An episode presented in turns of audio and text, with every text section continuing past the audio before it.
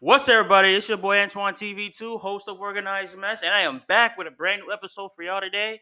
Hope everybody's having a great day out there. Hope everybody's enjoying that day.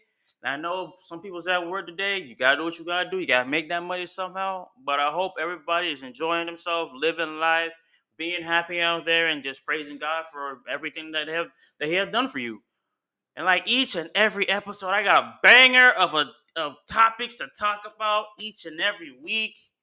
And I'm excited to give you my thoughts and my opinions on each and every topic. But you already know each and every episode works. Grab your popcorn, grab your drinks, go grab somewhere comfortable to sit, and let's get right into today's episode. So, my boy Jey Uso this past Friday night on SmackDown did what he had to do and turned on the tribal chief, the head of the table, Roman Reigns. And that promo that he gave out was just was chef's kiss, bro. I loved it. Loved it, loved it, loved it. Cause I remember when obviously, you know, he came out and then Roman was like, Well, Jay, I want to know your decision right now. Are you in? Are you out? And then he turned to the wise man, Paul Heyman. He was like, Well, it's either gonna be him or me.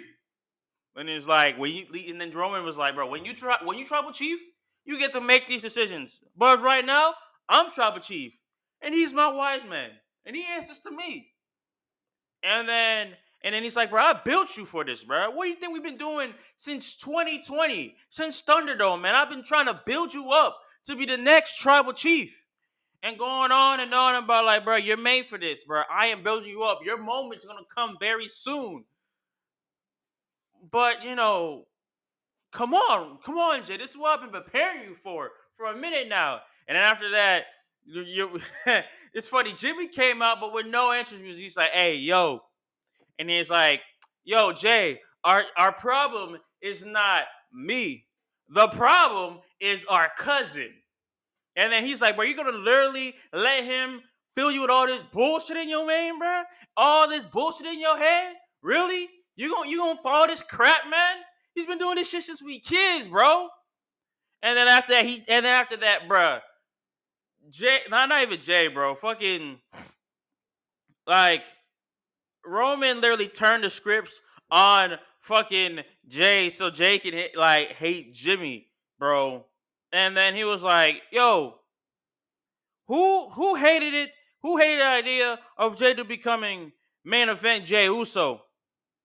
And then obviously they were both looking at at Paul here was like, it wasn't my, it wasn't, it wasn't Wiseman's idea. He suggested it.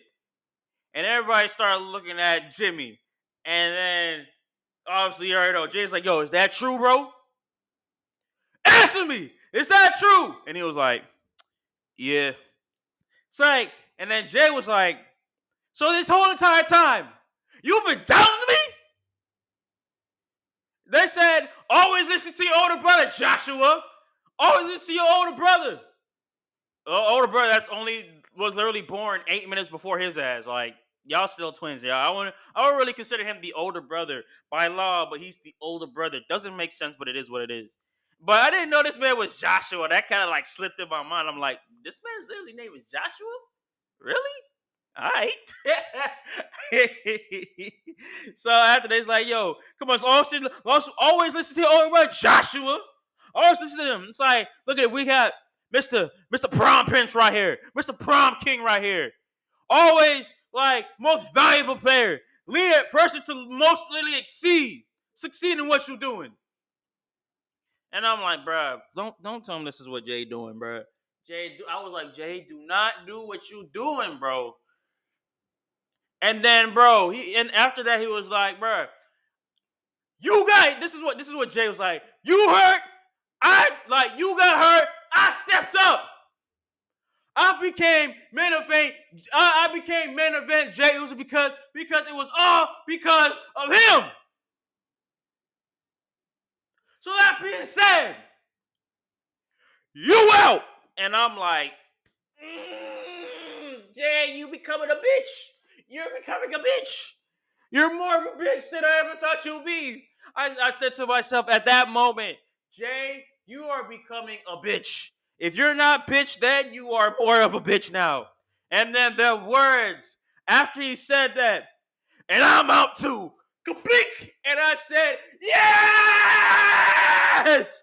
About fucking time, bruh. Three years. Three years this nigga was under Roman's bullshit. Three motherfucking years. This nigga was on this nigga's bullshit. And finally, the tides turned. And we're back when fucking people always turned on Roman. Roman never turns on everybody.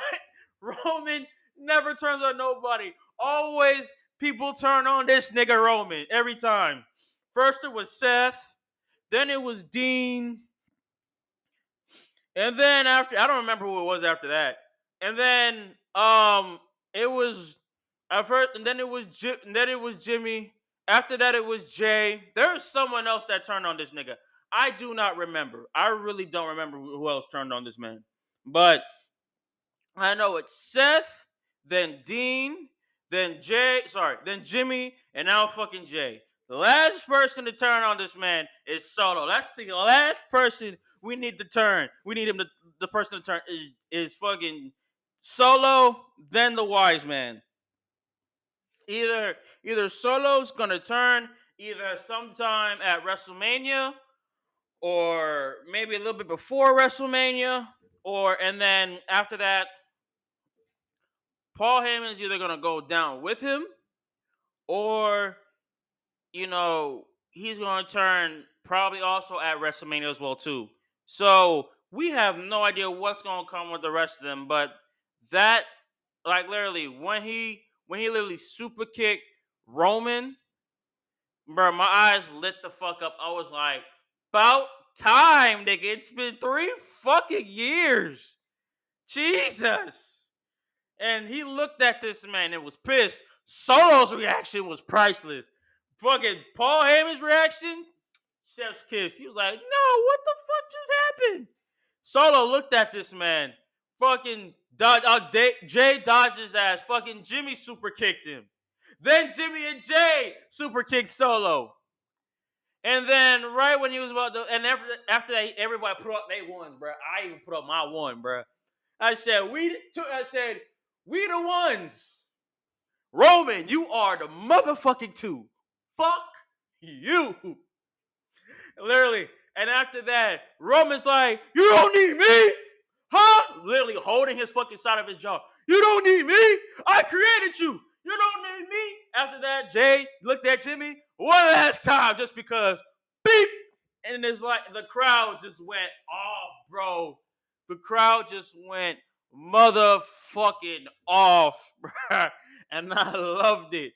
I loved it. I loved it. I fucking loved it. And then you hear from the chant from the crowd, you deserve it. You deserve it. You deserve it. You deserve it. You deserve it. And then everybody, it was just chanting, You deserve it to Roman. Roman was looking around and he was like, just couldn't stand the chance. He could not stand you deserve it type chance. And I'm like, Yes, man. This nigga does deserve every piece of that fucking work. He been building this up for fucking three years straight, man. Literally been doubting this nigga, bro, since three years straight. Three motherfucking years straight, bro. And now it's the get back. bro, Usos versus Solo and Roman at Money in the Bank, which which they which they just like made this match official like maybe sometime uh earlier in the week, I think it was. They made the match official. So now it's gonna be a Bloodline Civil War tag team action, and it's all because of fucking Roman. And and what's even more that uh what's even lovely more about this whole entire like storyline, bruh, Sami Sami planted the seeds. Cody Rhodes delivered and told him what's gonna happen.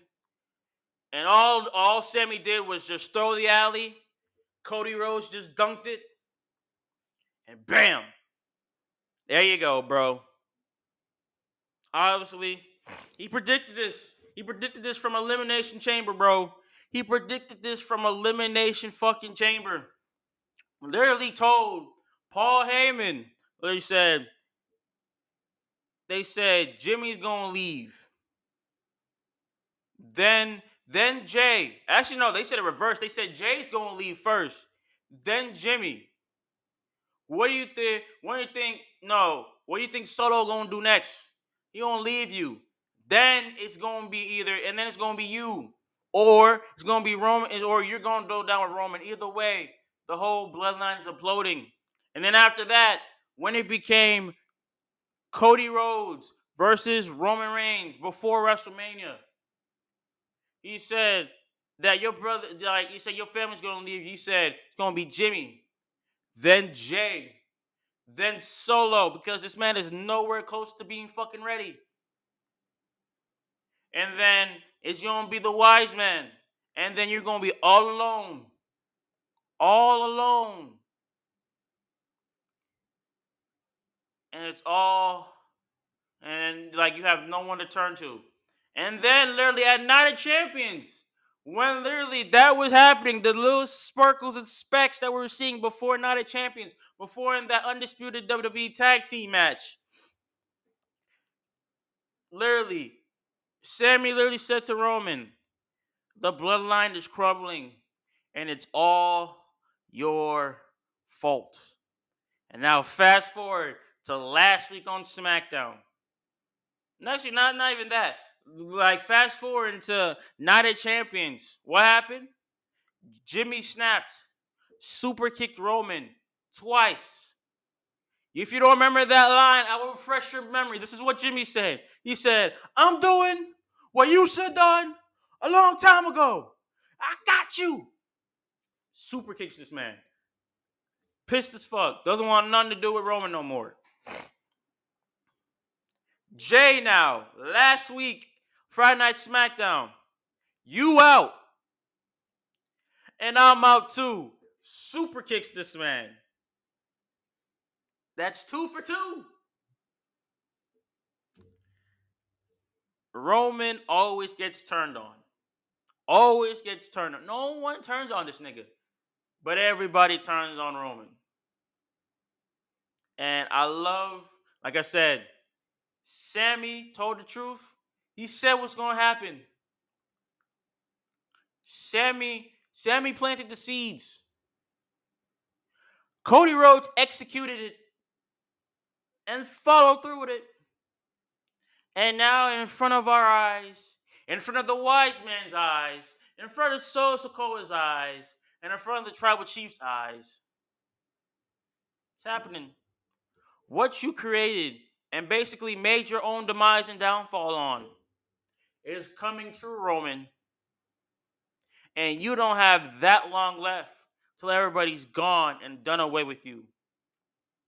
Two of your family members is already gone. Two of the main ones that kept your titles on your motherfucking back way before even Solo Sikoa got into the picture.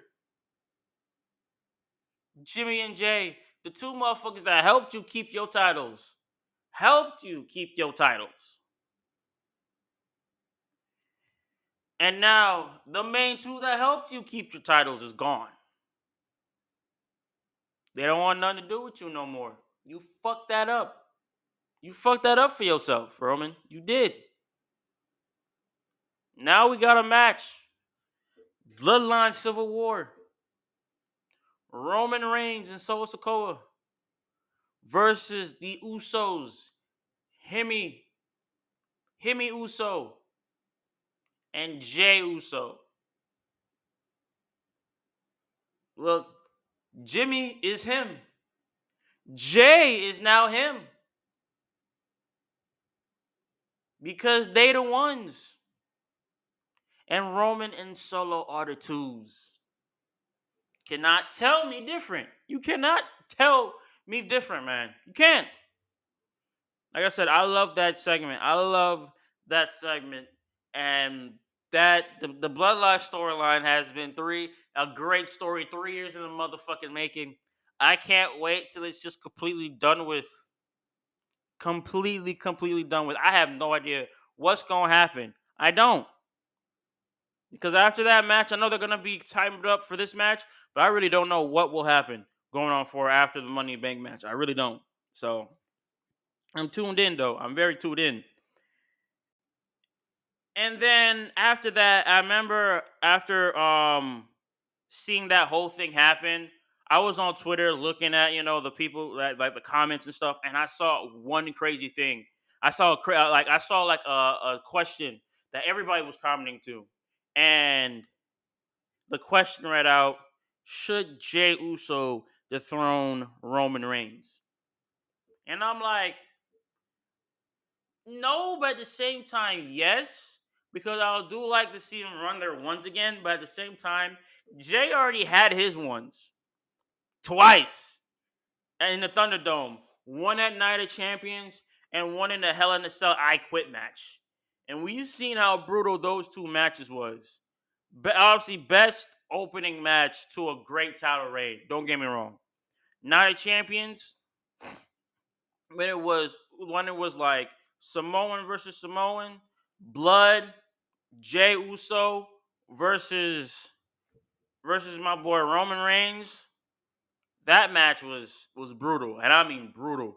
So brutal, my boy Jimmy had to throw in that fucking towel. And after that, bro, Jay was like, bro, I ain't gonna take no fucking no for an answer, bro. Fuck this. Fuck you. I want my rematch.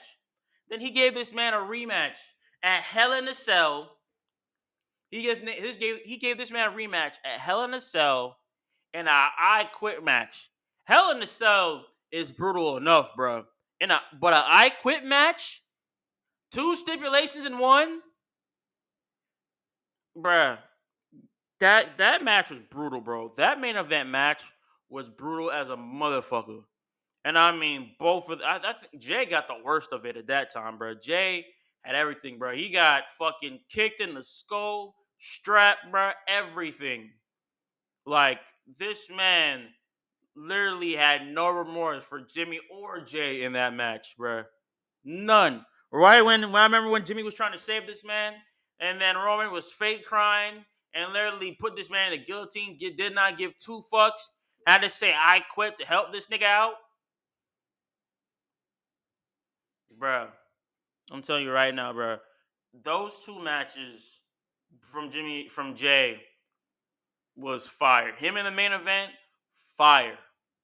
But him, those two brutal ass matches, god damn. The most brutal match I've seen Roman do. Most brutal, bro. That that Hell in a Cell match when it was his cousin the second time around, most brutal match I've ever fucking seen. And now, fast forward three years later, I right, I like Jay had it. Jay had it twice, bro. He he lost twice. One by the white flag. He threw because Jimmy also had to throw in the white flag. The second time he had to say I quit to save his brother. Understandable. But this time, man, Jimmy is gonna need his ones, bro. Jim, he's he's tired of he's tired of Roman becoming he's tired of Roman with champion, bro. He's tired of Roman with the fucking titles, bro. This nigga has walking around three world fucking titles. Doesn't make fucking lick of sense, bro. I thought that everybody like everybody else had to give away their other title to get the new title. Roman still has three fucking titles. Like what the what the fuck? What is the like? First it was one in the Thunderdome, then it became double, then it became three.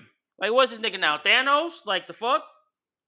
Come on, bro. Like not like I, I just want to get that clear, like just clear the air on that. Like nigga has three motherfucking titles. Three. Why? Three world titles, bro. Three. Doesn't make sense, but he does. But anyway, man, like just going back to my point, but I feel like Jimmy is the one that needs to get his ones with Roman. Like, on God, he needs to get his ones with Roman because Jimmy are like after he lost the titles, obviously after the Usos lost, you know, the undisputed tag team titles. Jimmy already knew what the fuck was up. Like once he said like, bro, he never called them, text them, email them, let sent the letter in the bottle back, none of that. He already knew like, bro, this nigga doesn't want nothing to do with us. He doesn't want nothing to do with us. Obviously, Jay didn't know at the time when when they lost the titles, but Jimmy already knew from from the top of his head that this nigga doesn't want nothing to do with them. Nothing to do with them. Nigga lost the titles. When you lose the titles on Roman's fucking mind, you ain't gonna get back in, you know, in with the tribal chief. You ain't gonna get back in with your cousin, with your brother Solo. You know, you you gonna have like, I'm not gonna show you that much of respect. I'm gonna show you a little bit, but not a lot to be like, yo, I'll welcome you back, open arms into the fucking, you know, in in the bloodlines locker room. Fuck no. No, no, no, no, no, no. So, like, just off of that standpoint, obviously, Jimmy know the bullshit when he saw it. And then obviously he kept on after a while when Roman kept on putting his hands on this man, just kept on pushing him, shoving him, like, get the fuck out of here. Fuck you. Obviously didn't say all that shit, but in his mind, I knew that this is that was Roman's mind. He was like, bro, get the fuck out of here, bro. I don't want nothing to do with your fucking wimpy sorry asses, bro. I don't want nothing to do with your sorry asses. Like, why the fuck are you still here? Why the fuck are you still in front of my face? And then after that, slow, like slowly in time, we saw that this nigga uh, Jimmy was getting more hated. Like he hated this nigga even more, getting more heated. Like, bro, do not put your hands on me like that. I know we family, but do not do it, or else I'm gonna knock the fuck out of you. And each and every time, this nigga was either gonna feel like he was gonna punch this man or super kick this nigga in the face. One of the two. And like it just got to that point where Jimmy's like, fuck this, super kick this nigga. And, and after that, bro, since then, bro, I feel like ever since Night of Champions, Jimmy should have been like, bro, fuck this nigga. I'm taking your titles. I don't give a fuck what you. I don't care if you're my cousin. I don't care if you're my friend. Nigga. I am taking your titles. I don't give a fuck. And obviously, and obviously now that Jay chose this side to be with his brother instead with the tribal chief, because honestly, that would have been a fucking. We would have called you a bitch for weeks. Probably not for weeks, for months. We were like, Jay's a bitch. Jay's a sucker ass bitch. I mean, I would have called Jay a bitch, Jay, uh, Jay a bitch either way, because niggas sided with Roman. I'm just telling the truth. But Jimmy just needs his one. He needs like Himi Uso needs his one with this nigga. He needs his one and he needs his ones like fast, bro. Because I mean, obviously, if if this match, obviously the ha- match is not happening now, but if this match did happen later on, you know, in other pay per views, like coming up with Fastlane and Payback and all those other all those other uh, pay per views and everything, that match can still technically happen at one of those pay per views. You know, it can be obviously um Roman Reigns versus uh yeah, Roman Reigns versus Jimmy Uso for the undisputed Universal Championship, you know, or you can have like a special special guest referee be there and you know they can still have that match. Something along the lines is that, man. Something along the lines is like I want to see basically my boy um I want to see my boy like just Jimmy get his ones personally because he needs to get his ones with with uh, Roman. I personally, if I was if I was Jimmy, I still want to beat up this nigga because I hate fucking Roman. Hate this nigga with a passion. Like I love him for some shit, but I also hate this man because the man does too much. And I mean, he does way too fucking much for no fucking reason. Don't know why, but he does. And obviously, along and and Solo, how Solo fucking operates, this nigga's gonna obviously gonna be like, fucking nigga, you you trying to go out to tribal chief? I'm like, nigga, we we we bros. What the fuck are you talking about, bro? You should have been left this nigga just like us. You a bitch for hanging around this nigga. Which honestly, Solo, you are kind of a bitch for hanging around Roman still. Just just telling the truth. If if Jimmy leaving and Jay leaving is not, you know, convince you enough, like obviously then there's something wrong with your ass. And now, like, you know, since since um Jay, since sorry, since Roman and Jay don't have nobody else to fucking bully and take their you know his anger out on, what is he gonna do? What's gonna make the uh, probably Solo leave? all the bullshit falling back on Solo and and Paul. Why? Because usually when Jimmy and Jay is there, Roman takes his hanger out on Jimmy and Jay. And now that they are gone, Solo's gonna get the short end of the stick and deal up with this nigga's bullshit. And honestly, you know what? I feel like Solo's to snap on on Roman at some point, sometime, and then if they do have an undisputed Universal Championship match, Solo should help. Obviously, Jimmy like get the title. Doesn't matter what the fuck you gotta do. Help Jimmy get the title. Like help the throne Roman because you know obviously obviously with um the enforcer, the enforcer's brainwashed by Roman's BS as usual. Paul is a sucker for this nigga, just like he was with Brock. Doing the same thing with Roman, a sucker, ass kisser, all this type of shit. So now with that all in place, and now that, like I said, Jimmy's gone, Jay is gone. Make the match official. Make an official match for the next pay per view. Maybe SummerSlam. You can probably make this a SummerSlam match. Have Jay, sorry, have Jimmy Uso versus Roman Reigns for the undisputed Universal Championship match. Make it happen. Because honestly, I would love to see that match. And you can put a stipulation in there. It can be a last man standing match.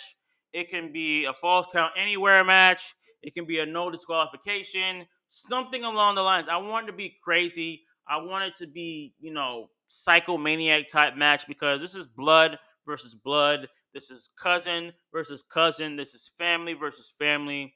And this is a crazy motherfucker versus a crazy motherfucker. Okay? A crazy motherfucker that wants to take down Roman with all his might versus a crazy motherfucker that thinks he still is him when this nigga is clearly not. Just telling the truth. But I am excited for what's gonna happen. Uh, uh, coming for like you know in re- in I can't even I can't even speak. But I am trying to say, but I can't wait to see what's gonna happen in you know in the following weeks uh, on SmackDown. What's you know what Jimmy and Jay gonna do, what Roman's gonna do, all that type of stuff. You know what what they have planned for the next coming pay per views, and I'm I'm excited and I can't wait for it. You know for Friday Night SmackDown. All right, so this past Monday night on Raw, my boy uh Logan Paul came back to the WWE, coming back to Monday Night Raw, right? And in the great state of Ohio, in the great city of Cleveland, Ohio, he told everybody in the WWE universe that he is entering in the Money in the Bank ladder match, which honestly, which he had really no, had he didn't need to qualify for. He just needed to be like, hey, hey yo, Triple H, I'm I want to enter the Money Bank uh contract ladder match. He's like, all right, Logan, I got you, and he's in just like that. It's Logan Paul, you know, it is what it is, and this match, I know that's going to be very entertaining. Very, very entertaining. Because obviously Ricochet, like, come on, like, let's let's be completely clear. This match is going to be really good. People's people's already saying, oh, it's lacking so much star power. There's no, there's no like star power in here. Y'all, for the people that said that I want to see new talent, here's your here's new talent that has that these are people that has never won a money in the bank contract before has never won one ever. And now, now you finally get new stars, a whole, a whole fucking set of people that has never won one, and on top of that, a whole set of people that has never cashed in a money bank contract before. You're complaining because it's lacking star power. Oh, I'm sorry for people that wasn't satisfied, because wrestling fans are never satisfied. I'm a wrestling fan, but I do not fall under that category of never satisfied. I will probably call out some shit that doesn't look right, and I'll maybe say some stuff and give my opinion about, but I'm never gonna complain like something along the lines as all fucking great people that one can cut great promos, two are great in the ring, can entertain the crowd and give a great performance. You're complaining about? You are seriously complaining about? Really? Literally. We got Damian Priest, a former like NXT North American champion and a former United States champion. we got we got Pete Dunne, aka Butch, a former you like UK uh, United Kingdom champion on NXT. Santos Escobar, a former cruiserweight champion. A for yeah, an NXT cruiserweight champion. LA Knight, a former million dollar champion. Shinsuke Nakamura, Shinsuke Nakamura, uh, a former United States, uh, former NXT champion, former SmackDown Tag Team champion, former Intercontinental champion. Ricochet, former North American champion, champion, former former United States champion, and former Intercontinental champion. And then there's Logan Paul. Entertaining, great performer, can cut on the mic really well, everything.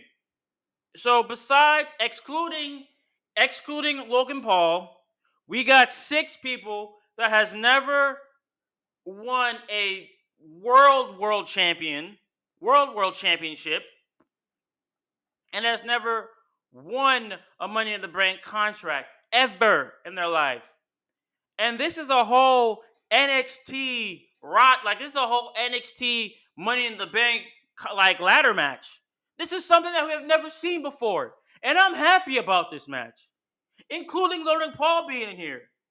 I'm happy about this match because one, look, we're gonna see some crazy ass stunts, especially from Logan and from Ricochet. Because if y'all don't remember what happened at Royal Rumble in the beginning of the year, remember that spot when Ricochet made Logan Paul famous? And they and they literally springboard midair, clashed into each other's bodies midair, and fell. You know how hyped that crowd was at in San Antonio at Royal Rumble? At the Royal Rumble, you know how hype everybody was? Hype as hell. That match, that Royal Rumble match was fire. This Money in the Bank ladder match will be fire.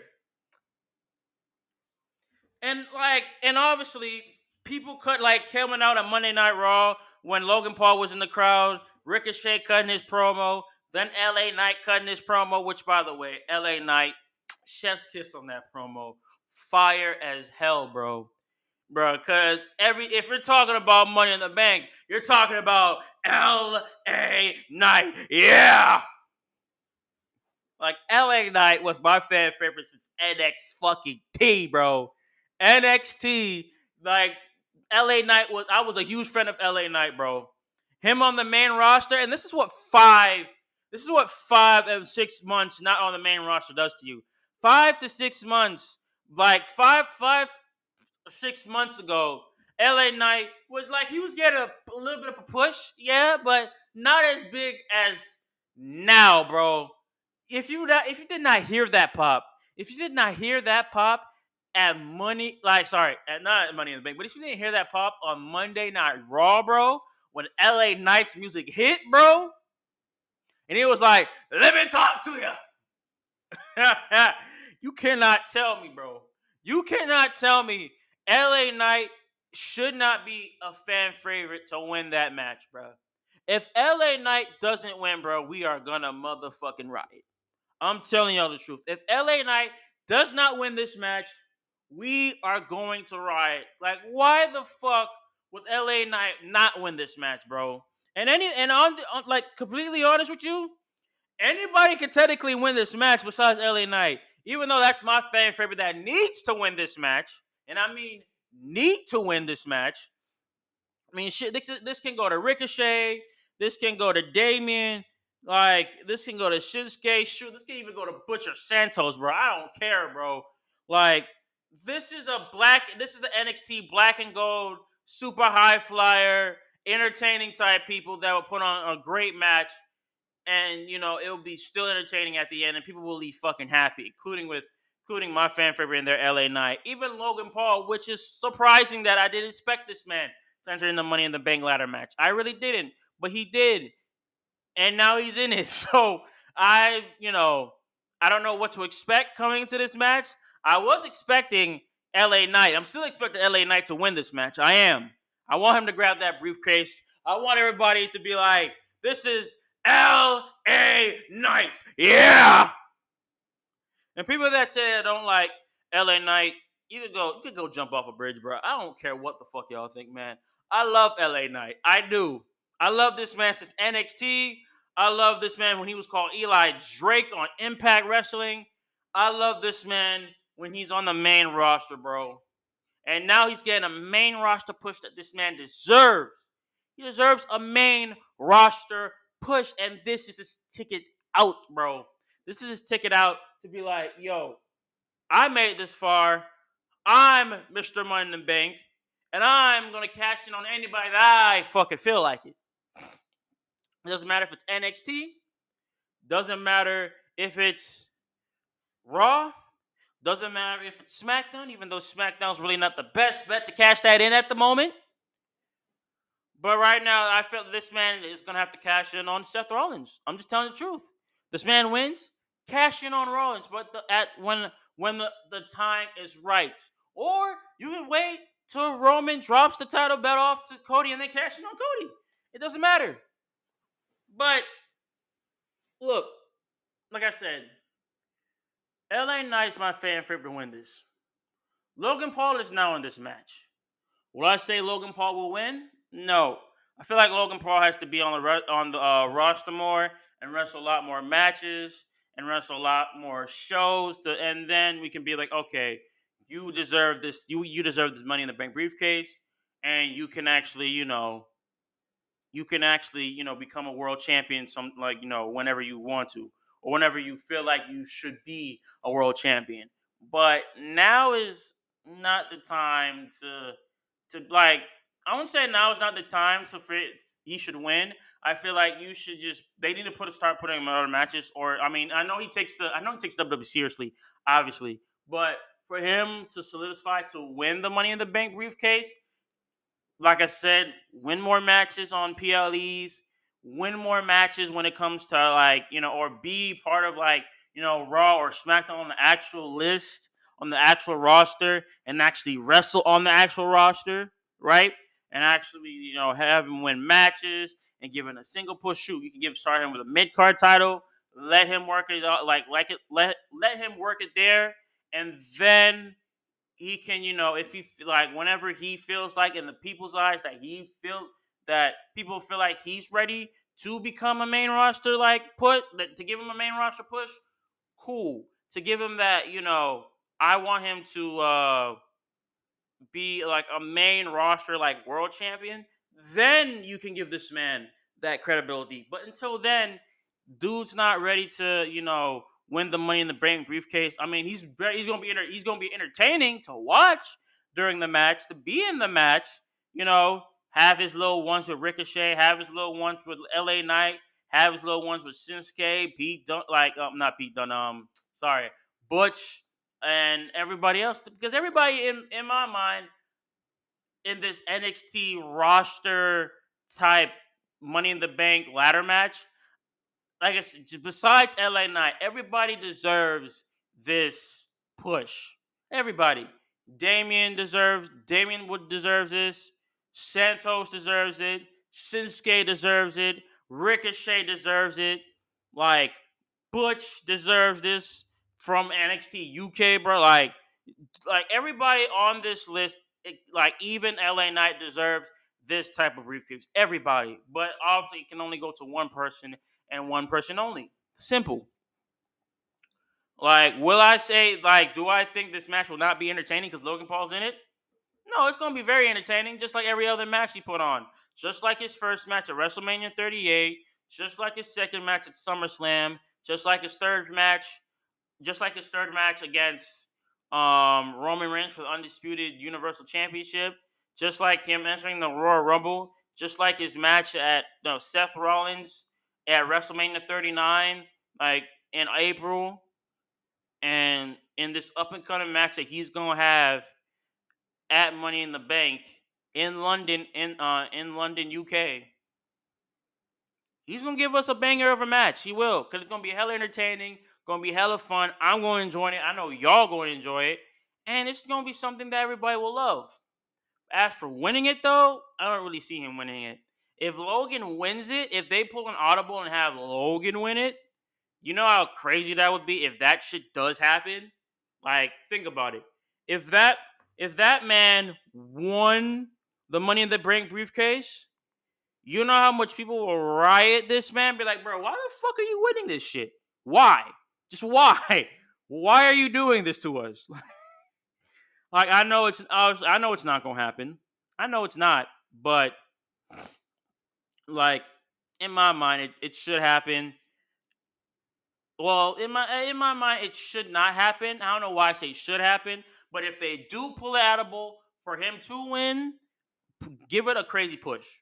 I know it's like this might seem stupid coming out my mouth, but give him a crazy push. Give him like a most ridiculous push as the Money in the Bank contract holder. You know, have him seem like a threat instead of like wigging around like a dumbass and you know be like, am I going to tease it here? Ooh, am I going to tease it here? Ooh, if am I going to cash it in right here? Like you don't know. Shoot, I might go in the ring, be in there for a little bit, walk around, come back out. Like no, don't do like that. If you're going, same thing with LA Knight. Do not do that. If you're gonna have him win the briefcase, have him become a threat. Have them build up a storyline around him being the money in the con money in the bank contract holder. Do it. Because like I said, I know Logan Paul. Eh, I know it's not he's not gonna be the fan favorite to win this match, but when it comes to entertainment purposes, besides Ricochet, they're they're gonna be probably the main two that are gonna be looking like, yo, yo, like Logan Paul did this move off of this set, like this ladder, he did this type of move to Ricochet. He, you know, he did this crazy like 360, 720 somersault that no one fucking, you know, noticed, like stuff like that. But as in winning, bruh, winning, nah, no chance. No chance. But like like Logan, I'm you know excited that you're back. I'm excited that you are in the Money in the Bank like ladder match. But I'm just, I just want to see what's gonna happen leading up to um leading up to Money in the Bank. I know Money in the Bank is around that corner. We're we're literally like ten days, no, eleven days away from Money in the Bank. So I'm excited to see what WWE has in store, has an offer for Logan, um, what he's gonna do, and what we will see, and you know, it just just gets better from here. You feel me? But in other news recently, as well too, besides Logan Paul returning, Tommaso Ciampa is back in WWE. It's been a minute, bro. A minute since we've seen this Tommaso Ciampa, bro. Like, where the fuck have you been, bro? Where have you been? It's been a long ass time. And I like it because this man came out when the Miz was like, I'm, intru- I'm issuing my own open challenge. And Tommaso Ciampa's Tommaso Ciampa's music hit. And what I also like about him coming back, they gave back Tommaso Ciampa his old his old theme from NXT, which I love. I love that they gave this man back his old theme. His new theme was okay, but it didn't really hit all like that. But now Tommaso Ciampa is back. He's healthy, and he took out the Miz on top of that. Besides pinning this man, and it's it's it's good to see Tommaso Ciampa smiling, coming back to where he belongs, and it like I'm I'm honestly curious about you know what you know on a creative standpoint what they have in mind for Tommaso Ciampa. So there's an article from uh, ringside uh, news.com about talking about the creative plan for Tommaso Ciampa, and here's what it says. Tommaso Ciampa returned to Monday Night Raw this week as the show rolled through Cleveland, and the entire show was centered around the uh, the Ohio event. Tommaso Ciampa hails from Boston, but fans in Cleveland popped just as hard if he was one of their own when the uh, psychopath made his return to Raw this week. There is a lot more planned as well. Tommaso Ciampa returned to Raw and he took out The Miz right away. This ended any thought that he might align himself with the A-lister again. After all, that was that was place on the roster when he was out of action. During Wrestling Observer Radio, Dave Meltzer noticed that Tommaso Ciampa is said to be part of a family with Johnny Gargano and Dexter Lumis. No mention from Candice LeRae or and Indi Hartwell were made, but it's very likely that they will be part of that plan. While Candice LeRae is around and an active competitor, Indi Hartwell is out of action. She's injured herself prior to the main roster call up while she was made a few appearances on the main roster since her 2023 draft uh, WWE draft. Hartwell has yet to be has yet to see any time in the ring. We will have to see what WWE has planned for Tommaso Ciampa. There's also original plans for him to answer Seth Rollins' open challenge for the World Heavyweight Championship, but those changed around because Triple H didn't want Ciampa to, to lose in his return. Which that is very smart. Like Tommaso Ciampa is was huge in NXT. I mean, huge. When he was out for that amount of time, I mean, I was I was a little bit upset, but it is what it is. And then obviously to to um, answer Seth open challenge, yeah, that'll be nice to be to see Seth Rollins versus Tommaso Ciampa. But I'm glad that Triple H pulled that audible to be like, yeah, no, we're not gonna have Ciampa, you know, lose in his first in his return back to the main roster. Like that's gonna that's going to make him look like kind of a wimp in a way because not a wimp, but more like some weakness. Because like, nah, like that's it would be crazy if they have that. If they, it, would be crazy if that actually happened. But on God, I am happy. I'm happy to see that they're gonna take into consideration uh, Johnny Gargano. So is this to be a DI, DIY reunion? A DIY reunion? Because I would love to see this, bro. DIY come back, Johnny Gargano, Tommaso Ciampa.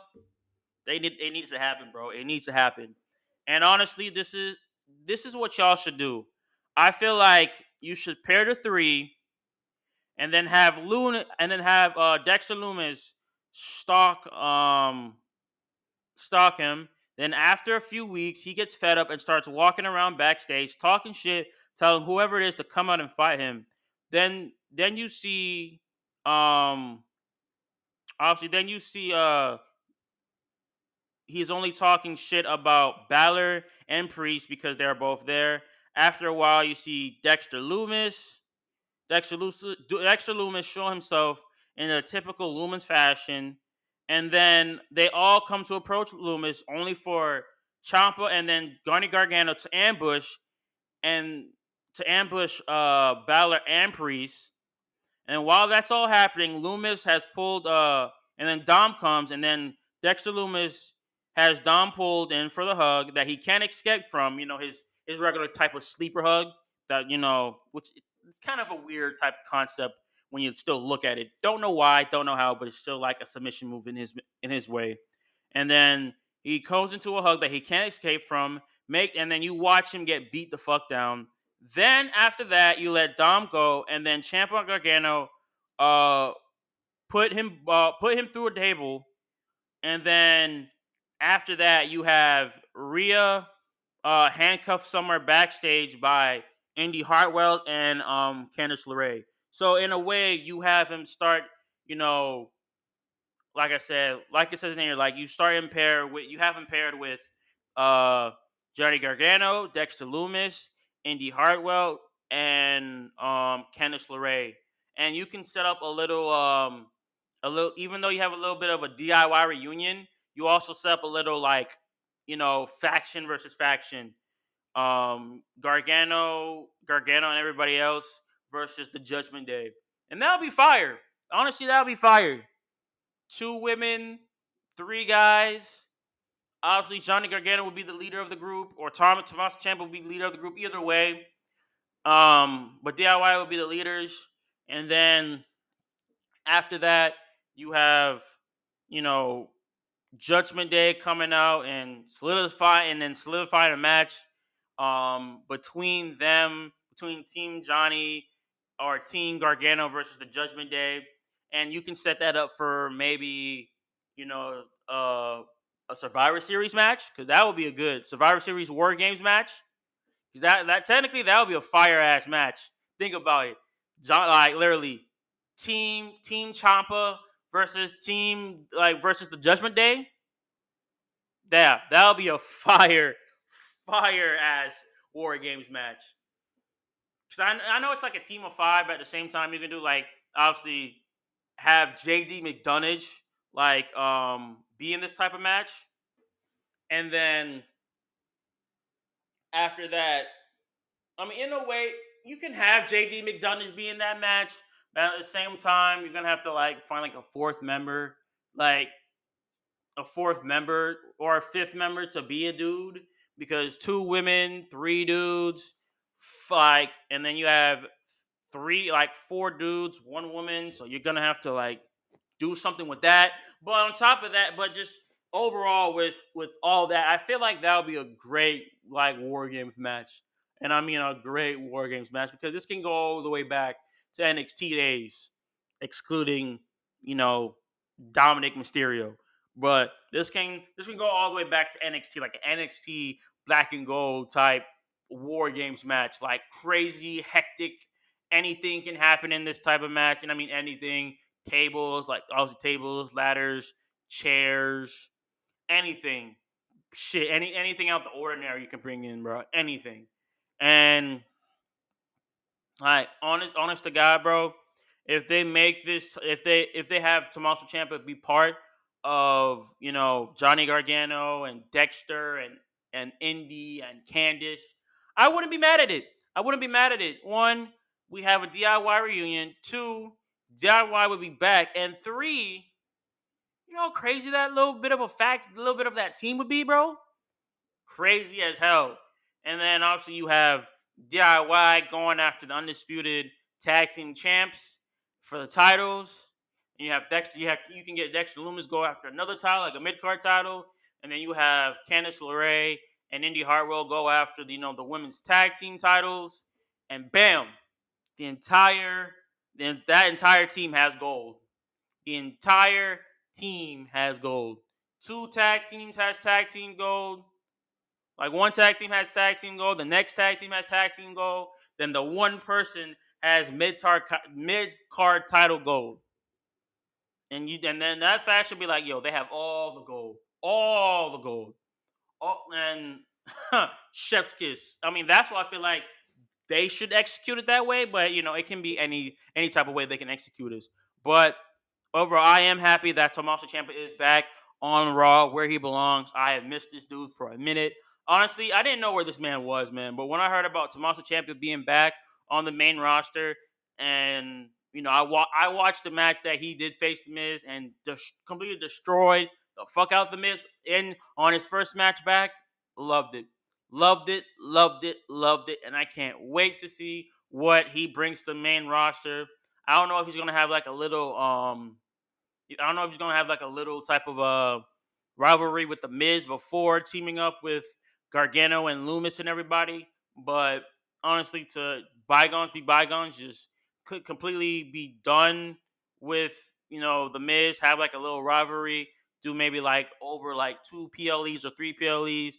Be done. Do like a stipulation for your last match. Something along that's crazy that you consider like, yo, I want to be done. Like I'm done with Miz, and I'm gonna put him out of his misery and put him through like a table or make or make him fall out like a Hell in a Cell match, something along lines of some, some like something crazy as fuck.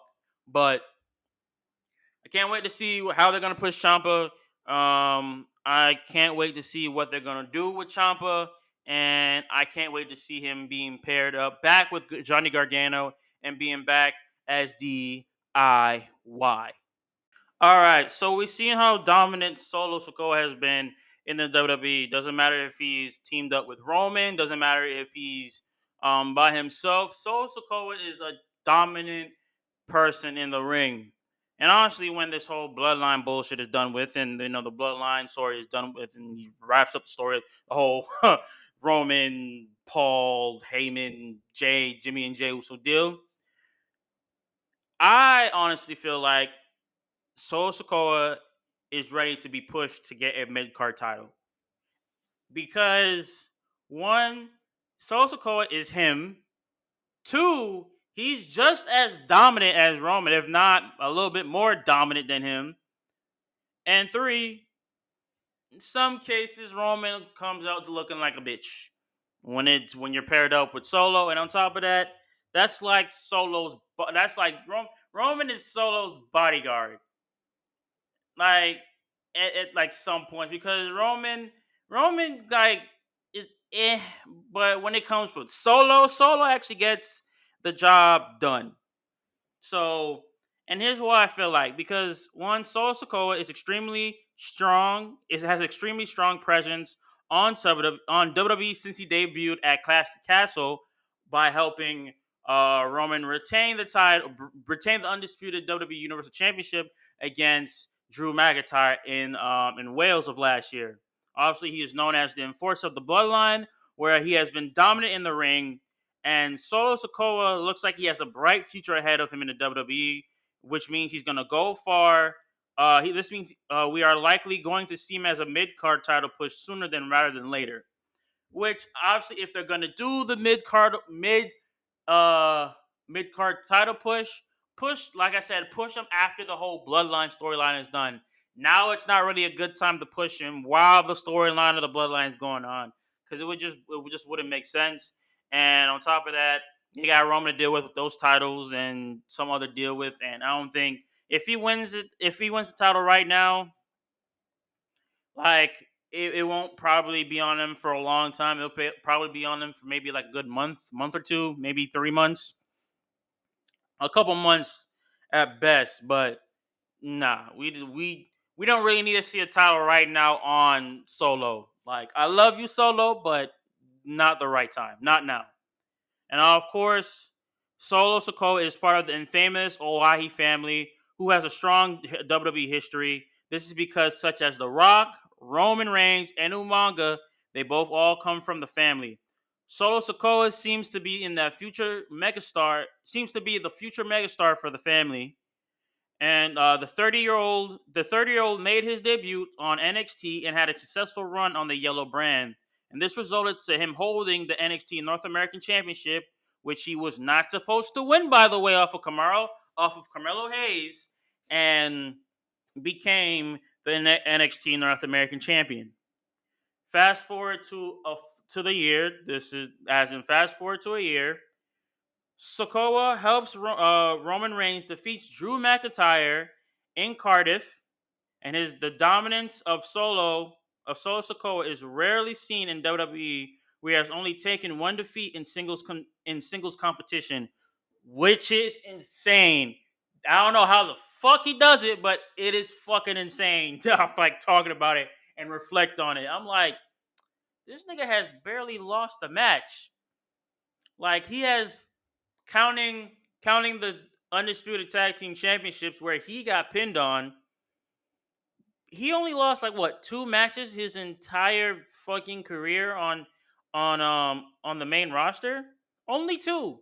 He lost to his first loss came to Cody Rhodes, and his second loss came to uh Sami Zayn, pinning him to retain the undisputed tag team championships, which is crazy, by the way and I mean fucking crazy. Dude's dominant in the ring. I don't know how the fuck he's big. He's just like his father Umaga. Oh God, he's just like him. And also on top of that, Cody Rhodes is the man who pinned Solo Sikoa, which I just said, as he needed to needed a big win before it facing Roman Reigns at WrestleMania 39. The momentum will eventually lead to bigger things for Sikoa. A title run will go a long way to establishing himself as a single star. It is also understood that a mid card title can help propel a superstar into the main event picture.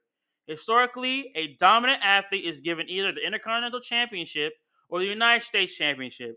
A prime example of this is when Rusev won the U.S. belt to capitalize on him on his winning streak in WWE. This led to now Miro having big having a big match with John Cena at Mania. Dean Ambrose won the United States champion United States title uh, while being part of the Shield. This shows that this is a possible uh, this is a possibility for Solo Sikoa to win a belt as a member of the Bloodline. In terms of Ambrose, after winning the U.S. Championship, he went on becoming one of the top names in the company. Sikoa could follow the same path and become a solid main eventer. And it says, as it stated, as a previously stated, Sikoa should win a title sooner than later. The most uh the most plausible belt for him to win is Austin Theory's United States Championship. Theory has held the belt for a while now, and Solo Sikoa is a good option to end his reign. Theory will be Theory will need a credible name to drop the belt to. Furthermore, with the track uh with the track with the trajectory uh, Solo Sikoa is on, it seems reasonable that it could be him. The most realistic time for this to happen is later is later this year, as Solo Sikoa is still heavily involved in in Bloodline storylines. Which okay, let me say something real quick about that last part. You can have you can have Austin Theory drop the title to Solo Sikoa. It can happen. Yes, I'm all for it, but it should happen after dealing with all of this bloodline shit, man. It should happen right. It should happen after you know, after dealing with all the bloodline stuff, because putting another title in here is just like, ah, uh, like, bro, why did you add another title? Like, I rather see, I rather see so Solo Sikoa get pushed after, and I mean after the whole thing, because one, no more Roman to look after no more um, Paul Heyman at all. And on top of that, Sosako will be right next to obviously Jimmy and Jey Uso. So he has his brothers to support him. And one, that will solidify him to start to become a dominant, um, to become a dominant singles competitor and as a single champion when it reaches to that point. To him, win the belt while still being part of the bloodline or a broken up bloodline, I should say, it just doesn't look right right now. It, it never it doesn't really look right at all. Like I'm not I'm not like I would say I'm not for it for him becoming United States champion or uh, a, a mid card champion right now because of what we're dealing with with the bloodline storyline with the whole thing with Jimmy betraying portraying Roman, Jey portraying Roman. They don't like Roman. Solo doesn't like the his brothers at the moment. Like the big the like the back and forth between everybody in that entire circle. Like it's not a good thing. It's not a good time to see him lose or not lose, but to gain a belt for the bloodline at the moment. No, we need to see Roman lose so Solo could gain. That's what it needs to happen. Roman needs to lose both of his belts or all three of his belts at the moment. So Solo so Solo Sikoa could gain a championship belt. And just like and just like they said when when he won the North American Championship, they said he wasn't the right person. He was he he was not the person to challenge Carmelo uh Carmelo Hayes for the North American title. So it was the wrong time. So and I don't want I don't want WWE making the same mistake and putting and putting Solo Sikoa in a match where he's not sanctioned to be in at all. Again, for the second time. I don't want that to happen. Like, if you want Solo Sikoa to start having a like a title push or you know solidifying to be a world champion in the later future, push him after the whole bloodline thing is done. And once the whole bloodline thing is done, then he can be on his own. He can be a he can be because he's already a dominant person, bro. By himself, you seen how he handled his own by himself in the ring, bro. Samoan spike to everybody, like eh, like he like I said, bro. He's just like Umaga. He's that's he's just like his father Umaga, bro. He can handle himself in the ring. He doesn't need any help. He really doesn't. The dude is dominant as a motherfucker dominant as hell. He does not need any help, none whatsoever. Just give this man, just give this man a push when the time is right, when he when he feels like WWE needs to push him. But right now, like I said, not the right time. Completely not the right time for him to win the title. It's not the right time for him to be pushed as a mid card champion. None of that. It's just no. It's not that I don't see nothing good in him because I see every all the good in um solo. I mean every single good thing I see in solo. Just like I said, just the whole bloodline shit is just not the right time. It's just not the right time for him to win one. It's not the right time for any new titles to come in the picture. It's not the right time for um it's not the right time for any of that stuff type of stuff. It's not the right time. So like, will I be looking forward to him to becoming a mid card champion sooner or later? Yes, I'd love to see that. Just not now. All right, so the last thing I want to talk about is Money in the Bank. So I understand that Money in the Bank is coming up in July 1st, which is not that long away. Like I said, it's like 11 days away. 11 days away, and it's going to be in London. And I'm excited for it. But I also want to talk about what happened over the past couple years, why I, there's like a little bit of a problem with Money in the Bank when every time when a Money in the Bank pay per view shows up. Money in the Bank used to be a like just a like a um a match at WrestleMania where like the person who wins that match um obviously gets a a world championship title shot, whether it was a WWE title or the you know world heavyweight championship way back when. And it was always at WrestleMania, which I loved it. I loved it that it was always at WrestleMania. People like, and I went back. I remember I went back a long time ago watched those matches, and I loved it. I love the concept of it, and I love the uh, how the way they established it. And then over time, they made Money in the Bank its own pay per view, which some like a lot of people said, why would you make it your own paper? Why would you make it its own pay per view? That's kind of dumb, but it is what it is. Fuck it, whatever. So they made it their own pay per view. 2010, 2011 pay per view of Money in the Bank, fire. Loved it. 2012 as well too. Then it started going off and it was hit 20, 2013, 2014, 2015. It just got weird after it, like it just ended up in those years. And then after a while, it just went downhill ever since then. 2017 when Baron Corbin won, that was good. Like he cashed in. I forgot who he cashed it in on, and then lost that. And then 2018, I remember, um, yeah, 2018 it was Braun Strowman. He won, and he and then he cashed in at a in a Hell in a Cell match against Roman Reigns, and then it ended in no contest because Brock Lesnar broke the door and stopped the match, and that shit happened. So that was weird. Then 2019, uh, Brock Lesnar entered the Money in the Bank uh, match right when Mustafa Ali was about to win the match, and then he got thrown off the top of the uh, top of the ladder, and then Braun Strowman, without qualifying, without having any match to get into the Money in the Bank ladder match, just randomly took it, and then you heard, "And your winner!" And the and the new winner for the Money in the Contract like briefcase holder, Brock Lesnar. Really? Really? Brock Lesnar did not qualify once. He's the one who did it. He's the one who got the briefcase. Really? And then he cashed in successfully on Seth Rollins after his winner take all tag team match for the Universal and for the um yeah for the Universal and for the uh, WWE. What I say WWE Championship for the Universal and the Raw Women's Championship. So so yeah, he cashed in on Seth Rollins Universal title. He won, beat Rollins, and he got the, and he got the Universal title belt. He got the Universal title back, which um yeah that happened.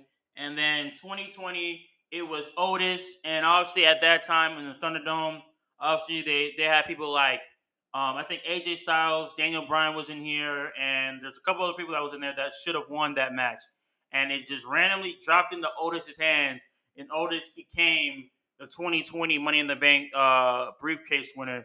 And at that time, they had no reasons to push Otis. He was silly in the ring. I remember at one point that briefcase was a lunchbox, and he they just took it as a joke.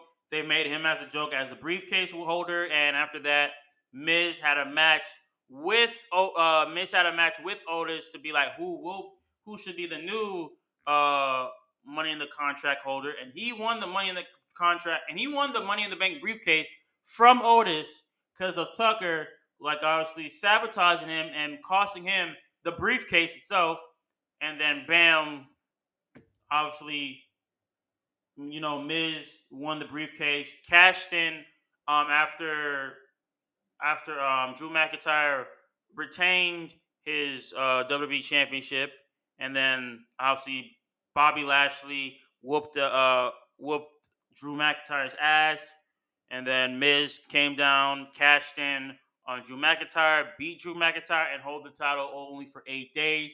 Did that really do anything? No, that didn't really do shit. That was actually pretty bad. And then the the the next uh, person that won the uh, briefcase was Big E, which I love that Big E held the belt. No, sorry, I love that Big E cashed in on um on um Bobby Lashley.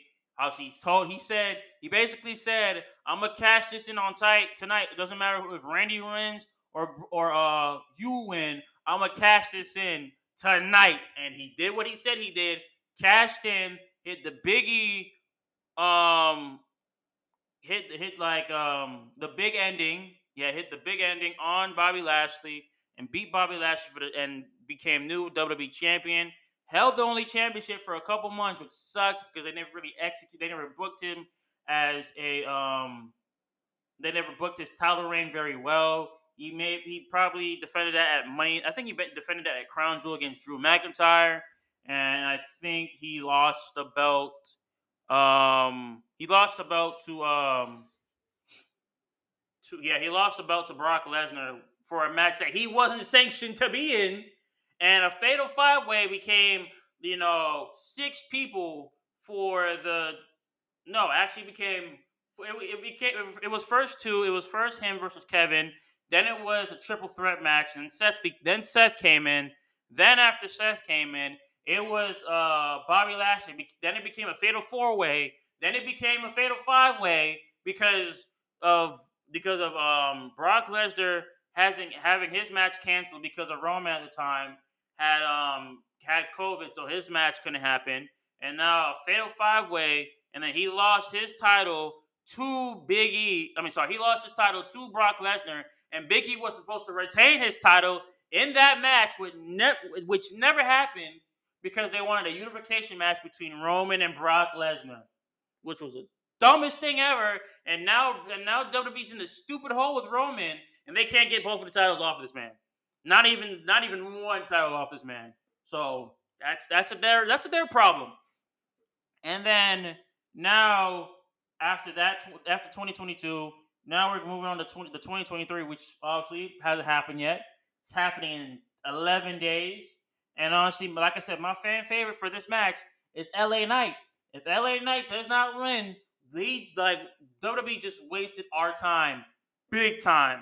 You have wasted our time if you don't have if you don't have the biggest person in that match, LA Knight. Yeah, to not win that match, we're we're writing. We are writing WWE. How can you have like a biggest the person that had was a fan favorite from NXT to be on WWE, barely giving him a push to five to six months later, giving him the push that he deserves, and now if he doesn't win, this is the biggest L of the modern era. The biggest L of the new era. Not having LA Knight win the Money in the Bank briefcase, if that happens. Because, like I said, for the past for the past couple of years, we had flip flop winners. We had, like I said, Baron Corbin lost. Sorry, no, not even not. Baron Corbin lost. Then it was Braun Strowman that lost. Then after that, it was um Brock Lesnar won, Otis lost, and then Biggie won. And I'm just hoping that it's LA Knight wins. LA Knight cashed in actually no, not 2022. 2020 uh 2021 was um sorry, 2021 was Biggie. 2022 was Austin Theory and he lost. So yeah, I don't know why, which I know not like I forgot about I forgot Austin Theory was was uh, Mr. Money in the Bank too because that's how bad his cash in was. That's why I forgot. But um and w- what sucks is now, which I heard, I, I heard this is true now. So now who you can cash in on mid card titles, which is United States Championship and Intercontinental Championship, which is dumb as hell. Why would you cash in on a mid card title when when it's the Money in the Bank contract is specifically to go for the World Heavyweight Championship and the Undisputed Universal Championship, which obviously you can have you can have the next person cash in on on Roman when but you can have him to you can have him cash in on Cody and then you can win the belt off of Cody or you can cash in on on on um, on Seth Rollins and then do it that way. But those those briefcase should be specifically for world titles only only world titles only I don't know what I don't know who back there in their dumb big ass brain decided to be like oh yeah we're gonna we're gonna have the uh you know, the briefcase expand to mid card titles as well too. That makes you the biggest loser of all time if you cash in on a mid card title. There's nothing wrong with mid card titles, but it's to build up to become world champion, not to cash in on mid card champions. That's no, that's not what that briefcase is for. If you're cashing in on mid card champions, you are the biggest loser of all time, bro. That is made, that briefcase is made for world champions and world champions only.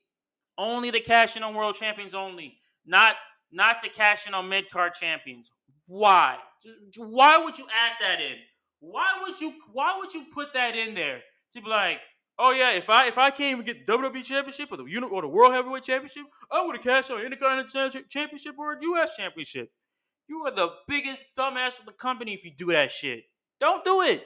Don't. You're gonna look like a laughing stock, a fool. No one's really gonna take you seriously after that. No one. And it lost, and after a while, like the, like I said, the money in the contract has lost its prestige over time, including like, uh, and we're including the women into this too.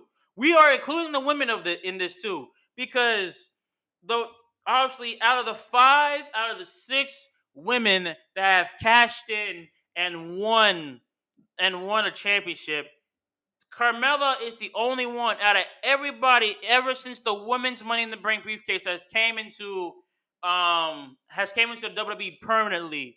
Carmella is the only one to have the longest reign when it comes to cashing in on a Money in the Bank contract on a on a women's championship. Literally, the only person that had a dominant reign. I remember Alexa Bliss had it. I forgot, I don't remember how long she had it for. Carmella was the dominant one out of all of them that had a dominant reign after she cashed in the Money in the Bank contract. Remember, Nikki Ash um, won the Money in the Bank, uh, bank briefcase, cashed it in the next night on Raw um, after uh, Charlotte Flair became injured, and then lost it just a month later in a SummerSlam triple threat match. And that never really added anything to her to her you know self esteem to her character she she was terrible on the mic. She was terrible as a women's world champion. Sorry, as a, as a sorry, the Raw Women's Champion when the Raw Women's Championship was still a thing, and she was just a, she was just a terrible person with the title, just like Liv. Liv cashed in last year. She won the Money in the Bank briefcase. Like the first match, literally on the card, was the Women's Money in the Bank contract match. She won the briefcase and then later cashed in on Ronda Rousey because she was injured. Smart move, not gonna lie. But cashed in on Ronda Rousey, and then she beat, and then she beat Ronda Rousey by a roll up pin, and became uh, SmackDown Women's Champion. And even that title run was garbage. That was like a, the dumbest title run. She just didn't. I feel like the problem was at that time when Liv Morgan was or became SmackDown Women's Champion, obviously there is no build up to her. None. Obviously, um, okay. There is no build up to her when she got the Money in the Bank briefcase. There's a little bit of a build up when it was, you know, Becky versus Liv, and Liv was trying to get, you know, they're trying to push Liv to become, you know, one of the top people in the company for the women. But, you know, always when she was going against Becky, it always came up short. So when she won the Money in the Bank briefcase, I'm like, okay, you can you can hold it on. You become you can become a threat. You be like, I can, you know, don't be like, oh, I'm gonna tease it at SmackDown, or I'm gonna tease it at Raw, or I'm gonna tease it at NXT. Like, don't do that. Just walk around with it, become a threat, cut great promos, and then when the right right time to cash in on either Ronda at that time or Becky at that time, then you can do that. But she cashed she cashed in when Ronda was limping, which I'm not gonna lie, that was not that was that was not bad. It was good, somewhat to a degree, but it was good. She cashed in on a, like a little bit of an injured Ronda. Ronda and then Ronda got rolled up by um by Liv. Liv won, and then fast forward to to her like first match when like obviously I jinxed it. Me and my friend Justice at that time we jinxed it, and she said, "I hope her first not I hope her first match is not against Ronda Rousey because if that she is done for." And what happened? Her first match was against Ronda Rousey, so that happened, and uh, I was like, "Yeah, she's dead." she's gonna have this title for only a month, and yeah, there, there you go. They're not gonna really push her again. And then obviously with a you know with a controversial roll up slash taps, she still retained the title, which was weird. And then after that, she beat Shayna Baszler and Cardiff, which is kind of like the worst match on the list, but it was somewhat a good match because she actually can wrestle. And then at Extreme Rules, she lost officially lost to Ronda Rousey in Extreme Rules match, but she never tapped. She just passed out, and bam, Ronda Rousey was, you know, SmackDown Women's Champion again. So, like, I don't, I don't know. When it comes to building up, when it comes to the, the building up to uh, for the briefcase, you gotta build it up well. When like you have to be, you have to make, create a storyline around the briefcase. Like in the past, they you know they had the storyline around the briefcase, but since then, you know what didn't really do that well.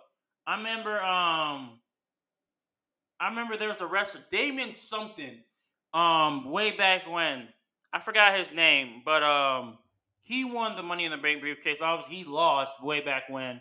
And then there's like I don't know John Cena. He won the Money in the Bank briefcase and lost that too. And then it was like a flip flop. And then I remember Dolph Ziggler won in 2013. He won the World Heavyweight Championship. And you know, after that, it was just like a flip flop between there. I, mean, I knew that um, Seth Rollins won and cashed in successfully, heist of the year at WrestleMania, where he uh, stomped, um, where he stomped uh, Roman Reigns and then won the title and became the new WWE uh, champion, World Heavyweight Champion. And I know Dean Ambrose um, in 2015, he became um, Money in the Bank, it, the Money in the Bank contract holder, and then he cashed in on um, on Rollins and beat Rollins to become WWE World Heavyweight Champion. And I know 2016, I forgot who won the Money in the Bank contract in 2016. I forgot, honestly. I really did. Um, and then, like I said, 2017 was Baron Corbin, and after that, was just a flip flop between win loss, win loss, win loss. So it, I don't know. I really don't know, man. It's, it's just there's a lot of stuff that Money in the Bank can can do right. There's a lot of stuff that Money in the Bank did do wrong in the past and did do wrong. Um, with last year's one, with Austin Theory becoming Mr. Money in the Bank, and then cashing in on Seth Rollins and then losing his Money in the Bank contract randomly. But like I said, with last year's Money in the Bank contract, you could have him cashed in. You could have Theory. You could have Theory cashed in on Roman, lose, but make a storyline around that, and then and then you can solidify him as like a good top main competitor on the roster.